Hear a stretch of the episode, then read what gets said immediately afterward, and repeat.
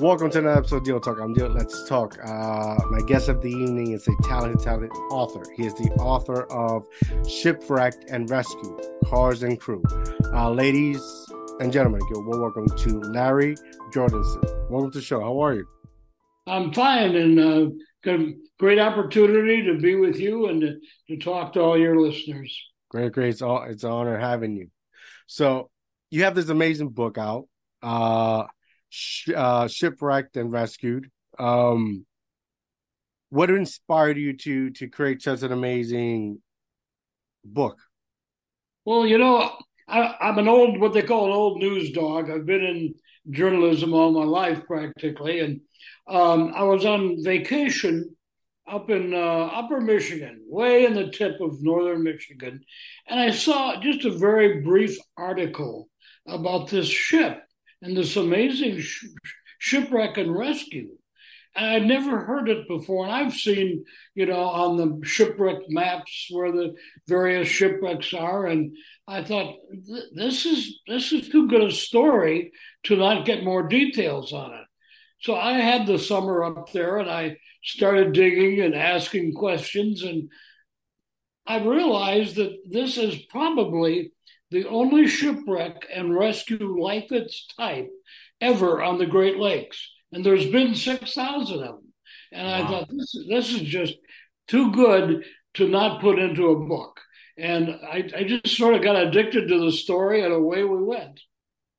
Is this a story that, like, I want to say, is it like an untold story, something amazing that happened, but yet history, for some reason, it's not documented until now? It is pretty much untold. The people that live in the immediate area know about it, but they didn't really think it was a great thing. It just sort of happened, and the locals know about it. There was a little information, and I was able to find in some of the museums and that, but not a lot. And that's what really amazed me about this story, because I do read a lot about what's happened on the Great Lakes. It's an area that's fascinated me. And to have not stumbled into this before in my reading, I was just amazed. I thought this is either it's a fairy tale or it's a hidden story. And as it turned out, it was just sort of a hidden story. And not that they were ashamed of it, it just... nobody thought it was a big deal, but it was. The rescue of those cars off that ship were indeed quite an accomplishment. What was the cargo? What year? What time frame did this occur? Well, the wreck happened in 1926. Wow. And when we talk about a wreck, it was a tremendous November storm. Now, November on Lake Superior is the worst time. Everybody talks about the Edmund Fitzgerald. That was November when that was sunk. Well, what happened, the storm was so intense that it literally tossed the ship onto a reef. It didn't sink. It was tossed onto a reef, and it was gashed open, so it became impossible ever to use the ship again. So wow. It actually, the fact that it was picked up and tossed onto this reef is ultimately what led to such an amazing rescue several months later. Wow. What type of vehicles? Were these Fords? Because at that time, I know Fords were, like, the market for Fords were booming, right? Right. Well, they were Chryslers, and wow. Walter Chrysler had just started really to get his company going about 3 years. And the model he came out with, which was the 1927 Chrysler, had become very, very popular. It was sort of medium priced, and there was a big demand for it. And it really was a turnaround year for Chrysler. So we've got a shipload of 240 Chryslers, brand new. They were 1927 Chryslers. They had been manufactured in Detroit and were being transported from Detroit through the Great Lakes to Duluth, which is on the western edge of Lake Superior. Obviously, they never made it to Duluth. But it was just amazing. Besides the Chryslers, there were 6 Whippets. Most people will say, well, what was a Whippet? A Whippet was a vehicle that was made by the Willys Company. Now, the Willys Company is no better known for being the ones that later started making the Jeeps. That was, I think they decided they could make more money making Jeeps for the government than they could making cars for the consumer. But there were 6. The Whippets were made in Toledo, Ohio, and they were able to transport them on the same ship as the Chryslers. But it was primarily 240 Chryslers that were on the ship. Wow, that's a lot, especially in that time frame. That could easily would have, well, could have bankrupt Chrysler at that time, taking that loss financially. And that's why after the ship was declared a loss, and Walter Chrysler came from Detroit all the way up to Upper Michigan with the insurance inspector, and they declared it a loss, and he sees his 240, well, it wasn't quite, we'll tell you there were 13 that were lost. We'll get to that. But over 200 Chryslers sitting on this ship. And that was the motivating factor for Walter to say, I want my cars back. Mm. So we have 2 rescues. Remember now, we've got a crew on a ship, and they need to be rescued first. And then later on, we're going to figure out what we're going to do about the cars. So the ship gets trashed on a reef. It's a couple of miles offshore. And the crew, and ironically, these guys are from Detroit. They had no idea how bad things were going to get. Some of them, were dressed in loafers and slacks. Mm-hmm. Not expecting. Yeah, they thought, we're going to do a little cruise to Duluth. Well, they finally are able to chop a lifeboat free, which has been frozen on the boat. And they use the lifeboat to kind of ferry the guys back and forth to get them to shore. So they get them to shore, but this is just the start of their troubles. Mm. First of all, they're not dressed for they're about to have. Secondly, there's no communications. No one knows the ship has been trashed. No one knows they're lost. The only thing they do think they know is that during this bad storm and the ship is being tossed around, the captain thinks they have gone west of a mountain that he's familiar with, Rockway Mountain, it's called. And so he figures, well, we must be west of this little bitty community of Copper Harbor. Now, Copper Harbor is located, if you look on the map, the peninsula that goes into Lake Superior, right on the northern tip of that peninsula is Copper Harbor. In 1926, there's probably 2 dozen people living there. So anyhow, the crew gets off the ship and they think they are west of Copper Harbor. Unfortunately, they are not.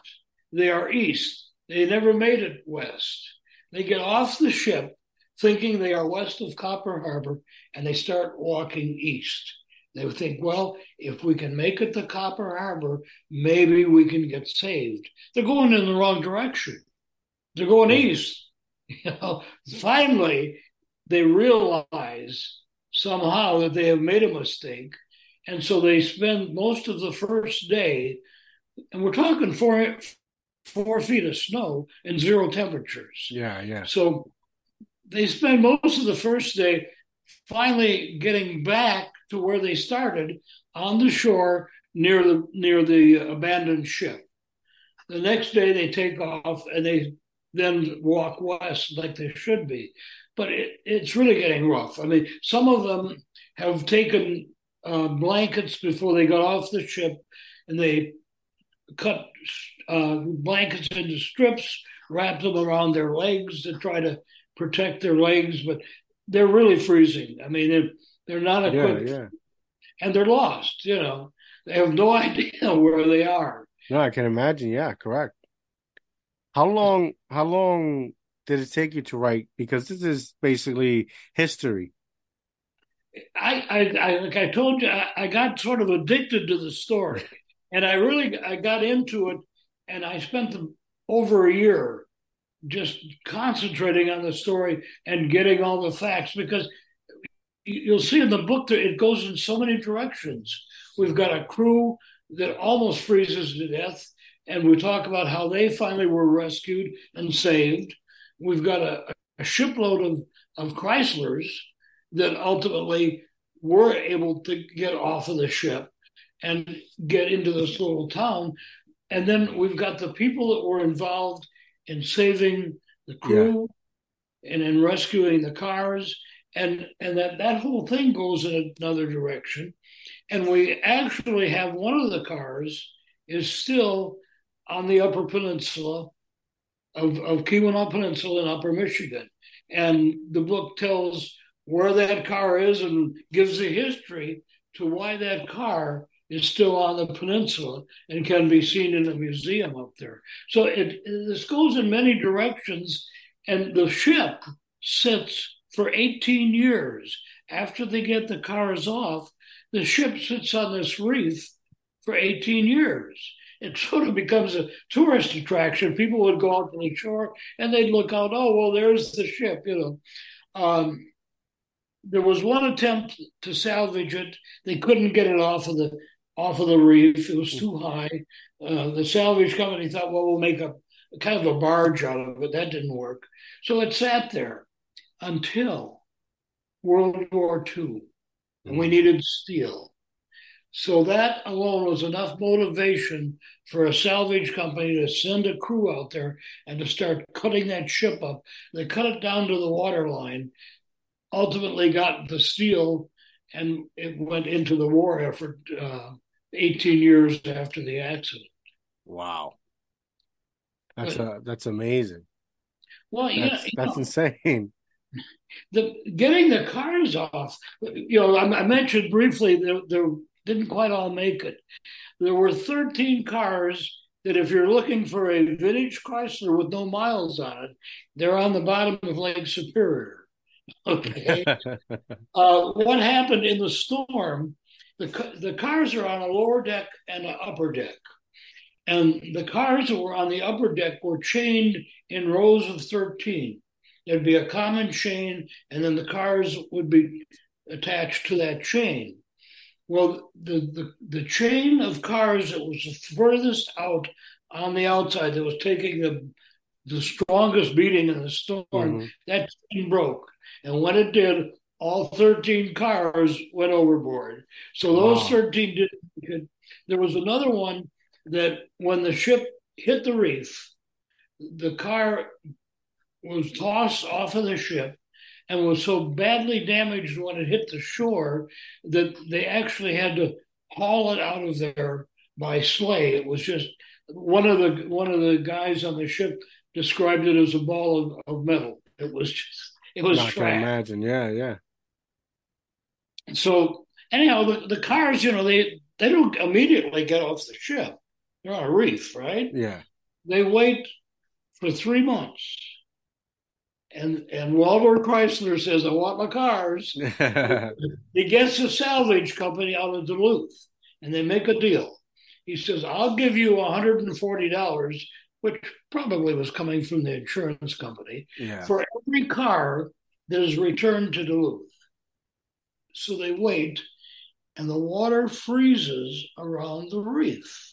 Aha. So they build a ramp from the reef to the top of the ship. We'll start pulling. And they start getting the cars onto the reef, okay? Well, the water's frozen enough that they can actually drive them to shore. So first they thought, well, we'll build a road. Now it's 8 miles to that little town of Copper Harbor. We're going to build a road right through 4 feet of snow. That idea went about a mile. Then somebody said, wait a minute, the water's frozen. why don't we drive the cars along the shore of Lake Superior and go to this little town of Copper Harbor? Idea, okay. But the problem to that idea, the cars have been on the ship for several months. Mm-hmm. Some of them had dead batteries. Some of them had no batteries. So they'd get one group of cars that did have working batteries, drive them the 6-7 miles, whatever, to Copper Harbor, take the batteries out, go back and get more cars, okay? So they finally get them all to this little bitty community of Copper Harbor. Now, it's January 1927.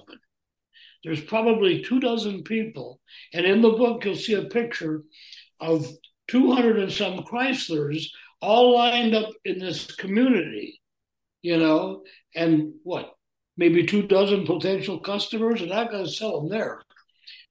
Now, unfortunately, the road, the very poor road to that community isn't plowed in the wintertime. It's 40 miles from Copper Harbor to the nearest town of any size that has a railroad. But it's also covered with up to 6-7 feet of snow. The idea is get the cars from Copper Harbor, get them to this town of Calumet, get them on a train, send them back to Walter, right? Mm-hmm. Sounds like a good idea. But it took 2 Highway Commission crews 3 weeks to finally bust that road open, 40-mile route from where the cars were, mm-hmm. to the little town of Calumet. So we've got the road open. Now, what are we going to do with the cars, right? Mm-hmm. While they're working on getting the road open, they've been hauling fuel by sleigh up to the cars. So now they've got fuel. What's missing is drivers. Right? Okay. We got a population of 24 people, and we got 200 and some cars. So the salvage company says, I'll pay $5 for anyone who wants to drive that car down that 40-mile of barely plowed roads. A lot of high school kids didn't go to school that day. Okay. They made a fast $5. But now this is where it gets interesting. This is where we get to the car that's still up there. You know, you think about it now. They're going to give you $5 to drive that car, right? Mm-hmm. So you're driving down this little old lonely, barely plowed road, and you're thinking, I'm driving a brand new Chrysler, and I'm going to get $5. Well, as you get closer to the town where the depot is, there are some side roads, okay? I'm not convinced that all of the Chryslers made it to the train.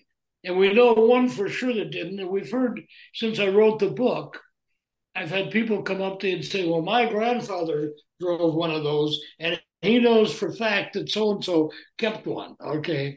But basically they got most of them to the town, got them on the train. But this one car that's still there was sold by the Chrysler dealer in that town to an individual, and he told him it's from the shipwreck, from the Banger. The ship is called the Banger, and he bought the car. He died about 2 years after he bought it, and his brother got the car from his widow, and that car stayed in that same family for 69 years. Wow. Okay. Wow. Now, the second brother that got it, he was so proud of his new Chrysler, he would drive it everywhere. He would drive it in parades. He'd drive it around town. That car, I hope my Ford does this, had 200,000 miles on it.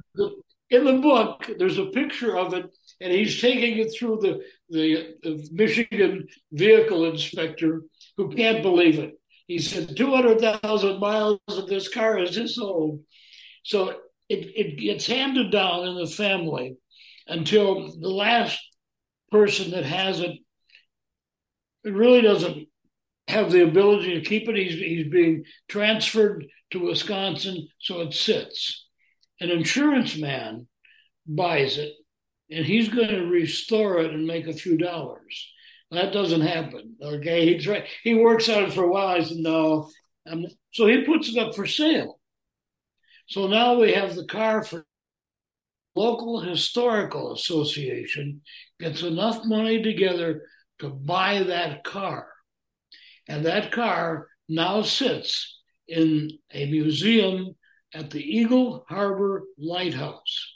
There's a museum there. The car is there. A lot of the pictures that I've got in the book are at that museum. We were able to get them. The captain of the crew of the boat that rescued the crew was an amateur photographer. So he took a lot of good pictures, and they were handed down, you know. So if you ever get up to Copper Harbor, Michigan, it's a long journey, and you go a little bit to the west, you come to Eagle Harbor. There's a lighthouse museum and a beautiful lighthouse there. And that car is there, as is the captain's jacket, the captain's desk, and some miscellaneous trivia off of that ship. So it's a pretty interesting story. And it sounds like an amazing journey, an amazing book. I've had people come to me afterwards and say, why doesn't somebody make this into a video of some kind? A movie, yeah. Yeah, because it has gone in so many directions. And, and we didn't even talk about the crew. The crew, when they got rescued from the boat and they wandered for 2 days in the snow, they finally got to this town of Copper Harbor. And they were all but dead, really. They were frozen bad. And where are you going to feed them? Yeah. There's no Holiday Inn at Copper Harbor. Yeah. The family, one gracious family, will take them in. Well, fortunately, Dad had slaughtered 2 hogs before the snow set in, so they had pork. And they had, as they say, a well-producing cow and some chickens. And that family got them in, warmed them up, thawed them out. They were so frozen, they literally melted a big puddle as they began to thaw out. Fed them, and little by little, mostly by sleigh, one of them by a car that had a track on it, were taken to the hospital in that same little town where the depot was.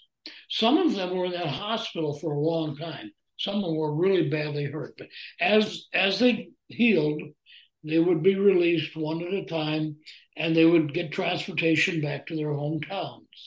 Now, another interesting story. I was told, I could never verify the names, but I was told there were at least 2 of those sailors that decided that living on the Keweenaw Peninsula would be a good idea because they had met 2 nurses that sort of took good care of them. So we got most of the cars back and we got most of the crew back, but some of them obviously never left the peninsula. They found love. As in, by the way, don't forget we had the 6 whippets on there, right? Well, now, I don't think either Walter Chrysler or his insurance company is going to pay for somebody else's cars to go back. Mm-hmm. We were able to track 4 of them. One was actually kept in a shed near a little business, so to speak, in the town of Copper Harbor. And we've got a picture of it. The shed fell down. We've got a picture of it. It was put up for sale. I don't know where it went from there, but there's one whippet. Then we talked to a lady, elderly lady who was with the Historical Society.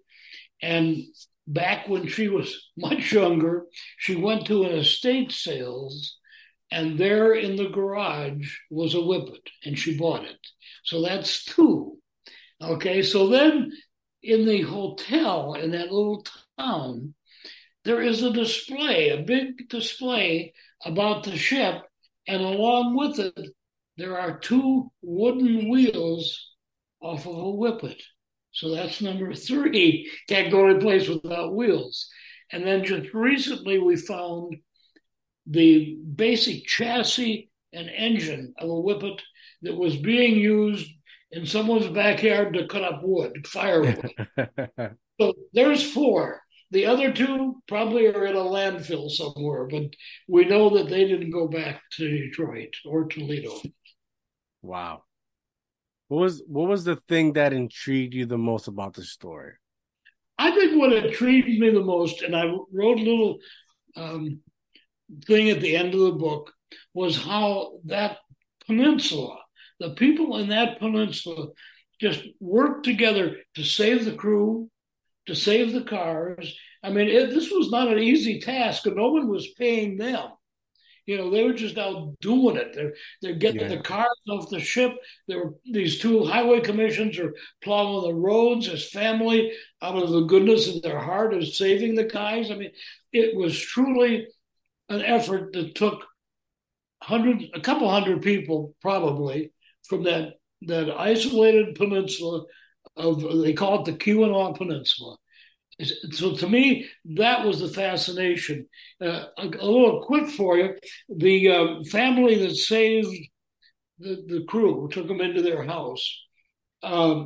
Later, and their names was Berg, Mr. Berg decided to run for sheriff, and he did. He ran for it. He was elected sheriff of the county, and consequently, he had to move to another town a little bit further away. And of course, his wife, Ida Berg, went with him. And one of the granddaughters told me that she sort of became the undersheriff. She would take care of the jail and things like that. And as it were, if you committed a violation of some kind and you were brought up before the judge, and it was pay your fine or go to jail.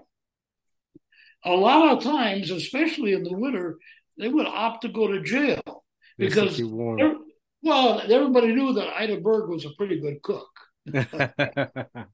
So what happens, Ida becomes famous. Her husband is a sheriff for one term. He's reelected for a second term to start in January, and December preceding, he's out, typical, helping someone with a car that's stuck in a snowbank. He gets pneumonia. He dies like 10 days into his term, his second term. So what happens? Ida becomes the sheriff. So now she is the sheriff. Not only is she the sheriff, she runs for sheriff two more times and gets reelected. In Michigan's book of famous women, she's right up there on the top. She's one of them. When I was talking about the people on that peninsula, that's a good example.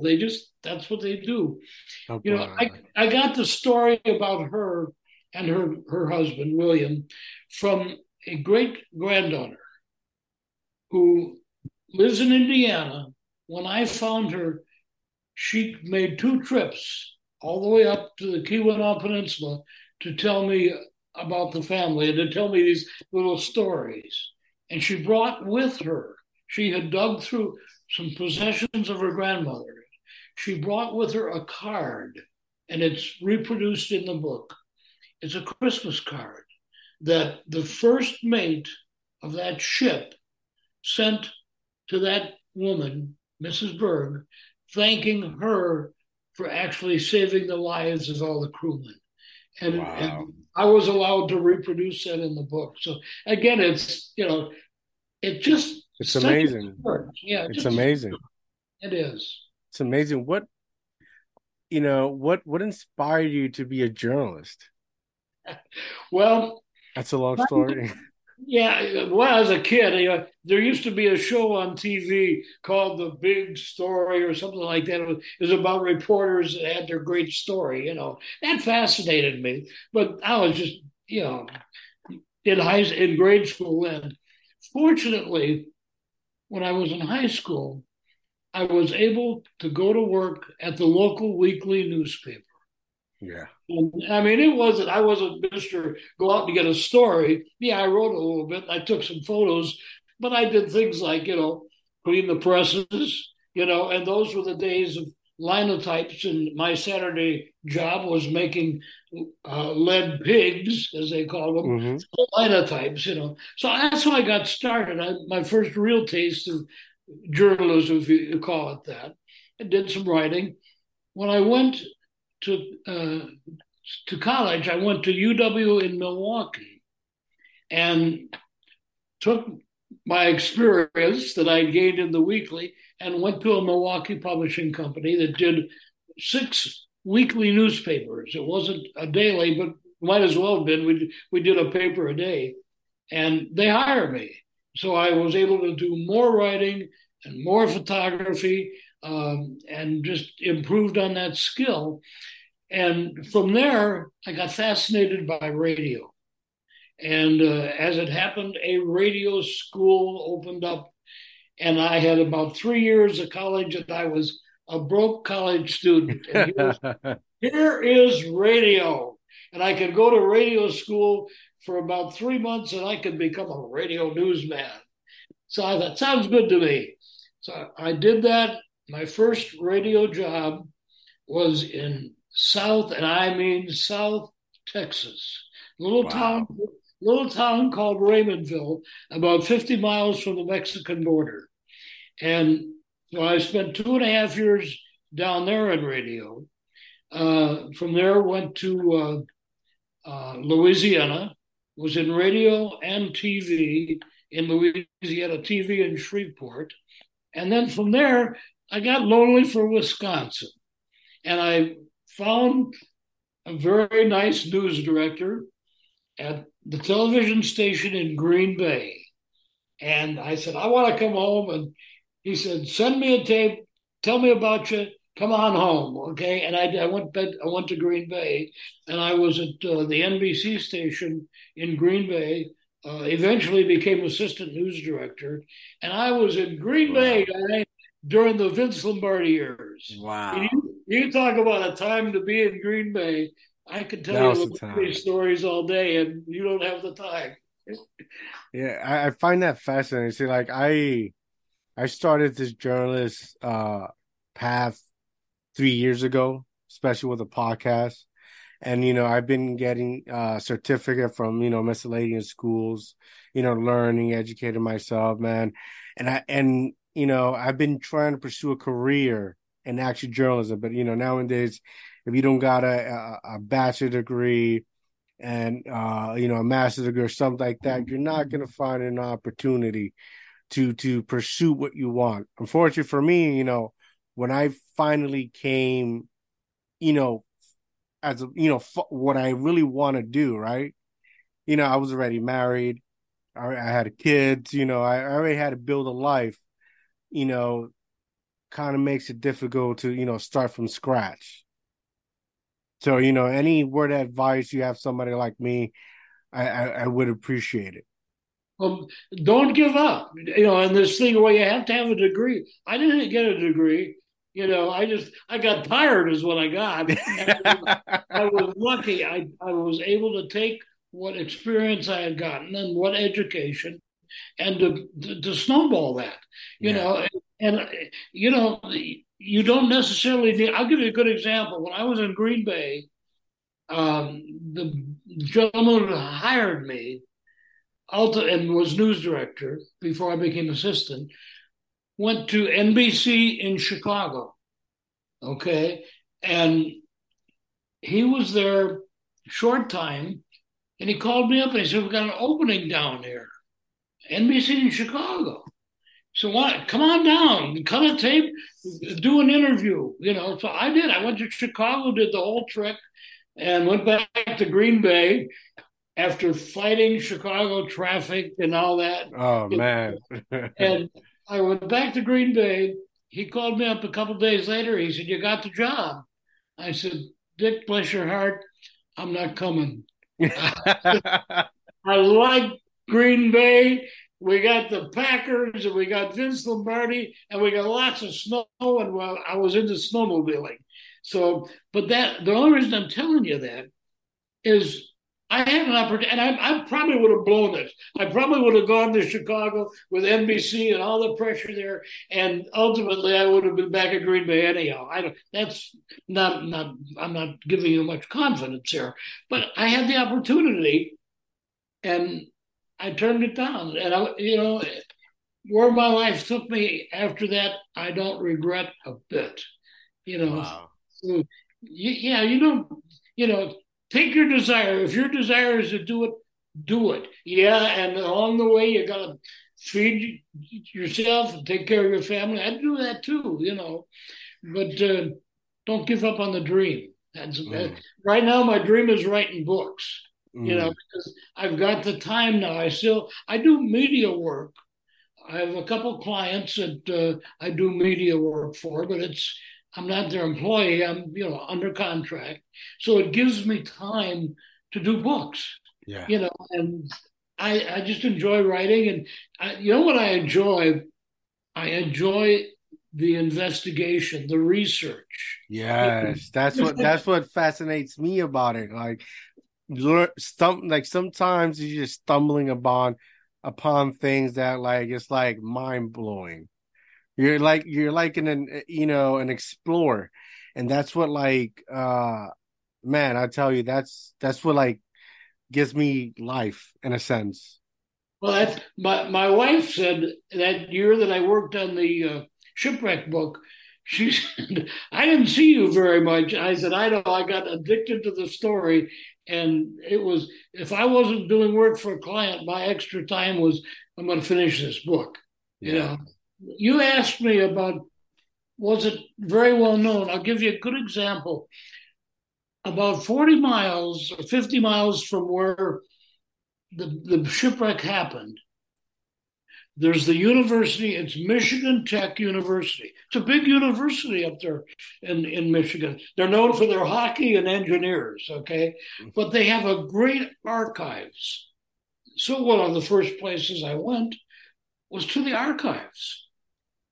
Now this is 40 miles away from where the event happened, right? The first person I talked to, I said, "This is what I'm looking for. What have you got on this?" She said, "I've never heard of that before." Wow. Now she's in the archives at a university that's 40 miles from where it happened.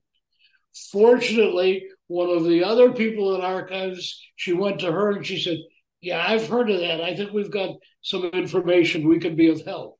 But that's how much, it wasn't a secret. It just wasn't, for whatever reason, it wasn't important. And, they're talking about it now. I can tell you that. Yeah, yeah. The book has really stirred them up, you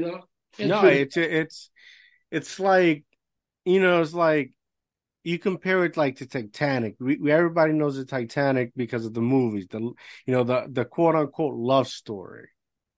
But other than that, what do they really know about the Titanic unless you start doing your research, educating, digging, which is a lot of digging, right? Right. And I think it's just fascinating. I think it's fascinating that this took place in such a little town, and how defines, truly of helping one another, because they had no obligation to help one another. It is that, we talked about the Edmund Fitzgerald, and of course everybody, you say Lake Superior shipwreck, it's the Edmund Fitzgerald. The difference in the two stories is we have a happy ending, but one of the guys who helped me a little bit in the book in research is a diver, and he's gone down to the Edmund Fitzgerald, and everything that they say about how it broke in half and everything is true. He said, "You go down and look at it; it's quite obvious what happened, And the human remains are still there.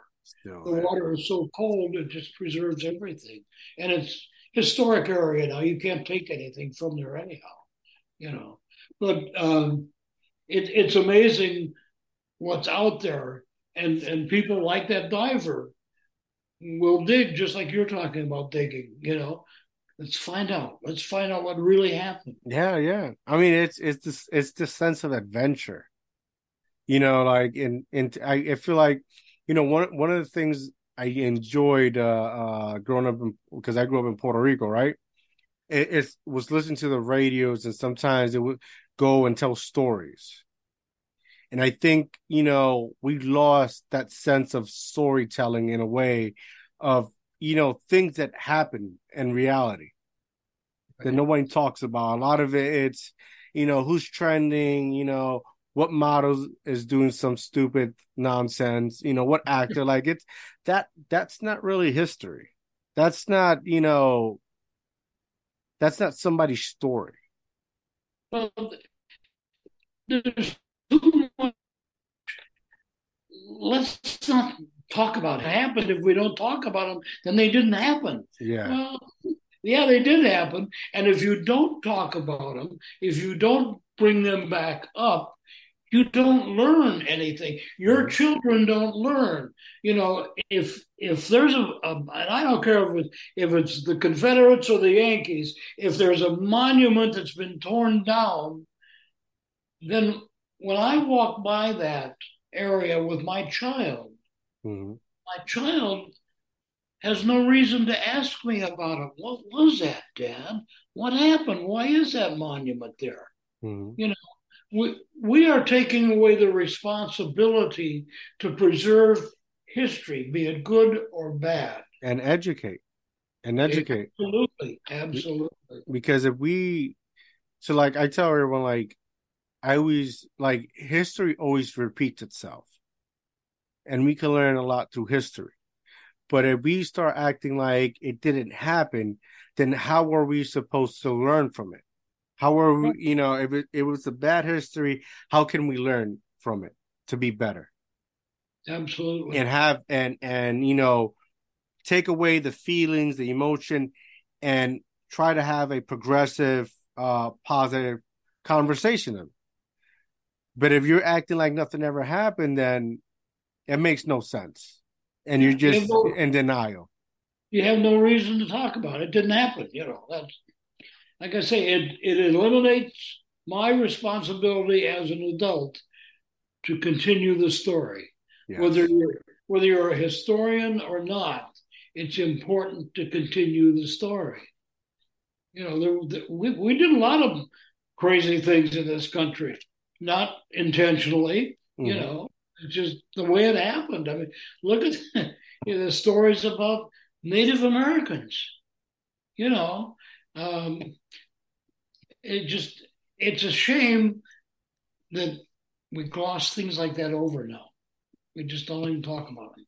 Yeah, we forget, and they're, you know, they're not in the history books. You know, they pick and choose what is in there. And instead of, you know, speaking of factual information, what things truly happen, you know, we have generations and, you know, this generation believes this. This one believes in this. You know, we're now in a generation that, you know, things are very sensitive. And anybody who's, you know, a strategist will see that as an opportunity. Okay, so now everybody's sensitive. Let's remove this so we don't have to talk about it anymore. But we should talk about it. We should educate, because these are the foundation of our country's made of. And if we forget that, then we're forgetting ourselves. Making a country is no different than making a life. You're going to make mistakes along the way. Yeah, it's important. It's important because, you know,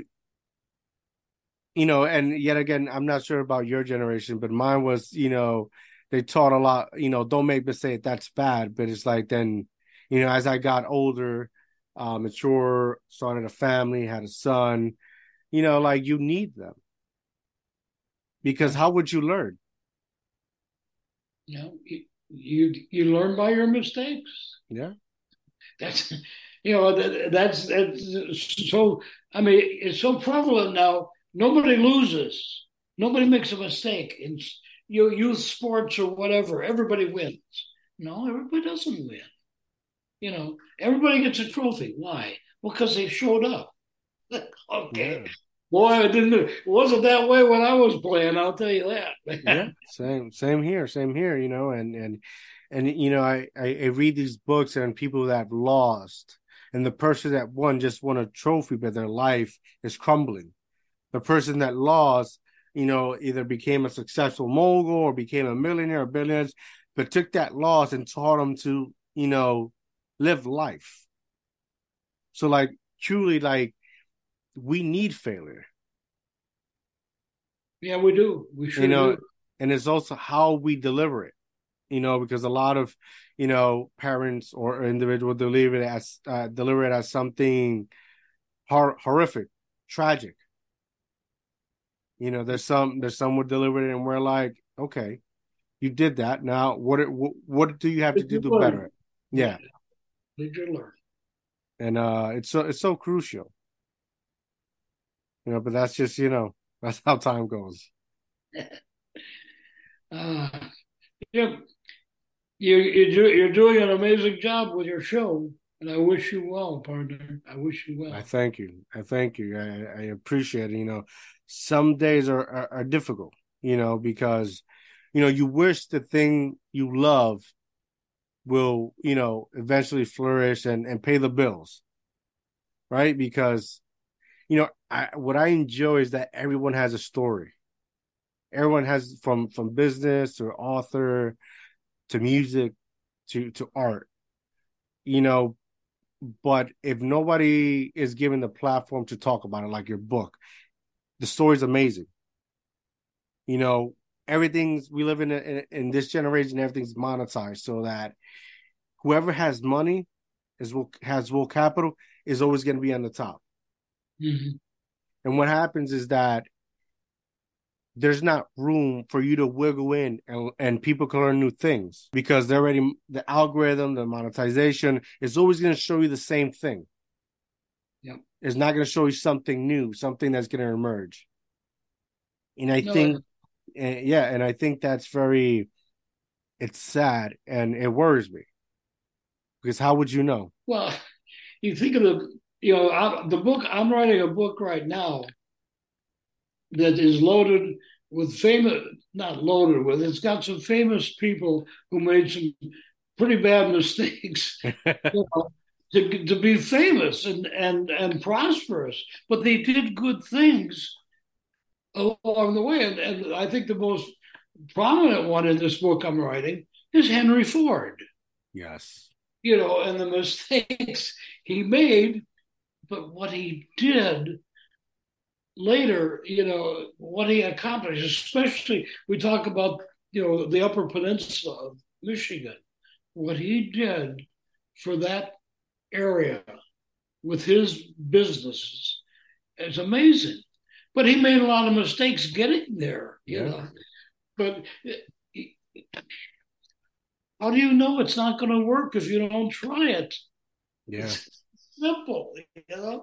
He tried. I write about it in the book. He tried a device that was involved in snow, and it's a long chapter, but basically, it's a device that he had hooked to his Fords and tractors, and the device was like a screw type thing. It was an auger on each side, and it would move those tractors through the snow. And the idea was goes back to way back to, you know, that whole concept of moving things with an auger. And they thought, we're onto something here. Well, that idea lasted for about 2 or 3 years until they had a tremendous problem on an expedition that was to go to the northern tip of Alaska. Wow. And it was financed and supported by the National Geographic Association and explorers, et cetera, and it was a complete failure. And that was the end of that idea. So, but it's just one small example, but it's an interesting example. Here's a man with a lot of money, a lot of intelligence. It's been very successful, but that one didn't work. Yeah. Just like a bunch of other ideas didn't work. Yeah. But eventually something will work. Yeah. What is that? It was a Thomas Edison, person who invented the light bulb. How many takes did it take him to create the perfect one? They go work. Yeah. You know, you know what I found fascinating is that when you're on your journey and you're trying to make something happen, how crazy they'll tell you you are, how insane, or how they'll tell you it'll never work. But when it works, when your time finally comes and it hits, you know, or you become an overnight sensation. You become a genius. Yeah, and you get people come up to you and say, "Oh, I could have done that. I knew that." Yeah, yeah. Then why didn't you do it? Because you were afraid to do it. That's why. Yeah, it's the iron. It's fun. It's life. It's life. You got a good attitude. Keep at it. Man, I try. I try. You know, you have to, because you know, I just turned 34, right? So, like, period of time, I've learned that, you know, stop being so judgmental, right? Accept the person for who they are and what they are, right? And then hope one day they'll see you. They'll sit there and watch you trying each and every day be a little bit better than where you were yesterday, in hopes that one day they'll do themselves for themselves, because time is limited. Absolutely. Time is essential. And, you know, it goes like that. It goes quick. You got to have fun, enjoy the ride. And that's what I think when I found journalism, because, you know, learning so much, speaking to individuals like yourself, so much story, so much history, be able, you know, create a platform and just talk to somebody about something awesome like your book, right? It's fascinating. Well, we'd love to share what I'm working on next. Well, you have my email. I know how to find you. The one next, I'll just give you a teaser. It's called Make It Go in the Snow. Okay? Whoa. Make It Go in the Snow. We're not talking about today's modern snowmobile. Mm. We're talking about things that, like the guy that invented the thing that went on the Model T to make it go in the snow. Okay? Wow. Or the first car, I'll give you a little teaser. The first snow vehicle to go directly to the South Pole was driven by Sir Edmund Hillary. Wow. So 5 years after he conquered the mountain, he conquered the South Pole. That's the kind of stuff. I'll tell you some stories. We'll get back on that one. All right. Before we go, tell the people where they can find your amazing book.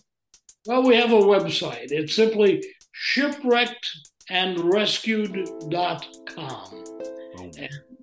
It is available other places, but if you go to the website, I'll even sign it to you. Tell me who you are, and I'll scribble your name and mine in there. It is available on Amazon, you know, and it's available, depending on where you live, it's available in a lot of stores. You know what I found? I thought I was writing a shipwreck story. Well, I did, but I didn't realize the story has a lot of interest to vintage car people. There are vintage car museums that are selling my book because, in fact, it deals with some vintage cars that were rescued. You know, so you'll never know where you might find it. But if all else fails, go to the website. Boom! There you have it, guys. Make sure you go to his website. Go support him. Go get his book. Enjoy that amazing piece of history. Make sure you go to YouTube, DIOTALK TV. Go like and subscribe to my channel. Go follow me on Instagram, Mr.GMinspireRetain. And Larry, thank you so much. It's been an honor, a pleasure. Once we're done here, I'm going to text you, send you my phone number via email. And when you're ready, just let me know. I will do it. You do a great job, and I just feel very proud to have been on your show. It's an honor having you. Thank you so much. Have a good night, guys. I'm out.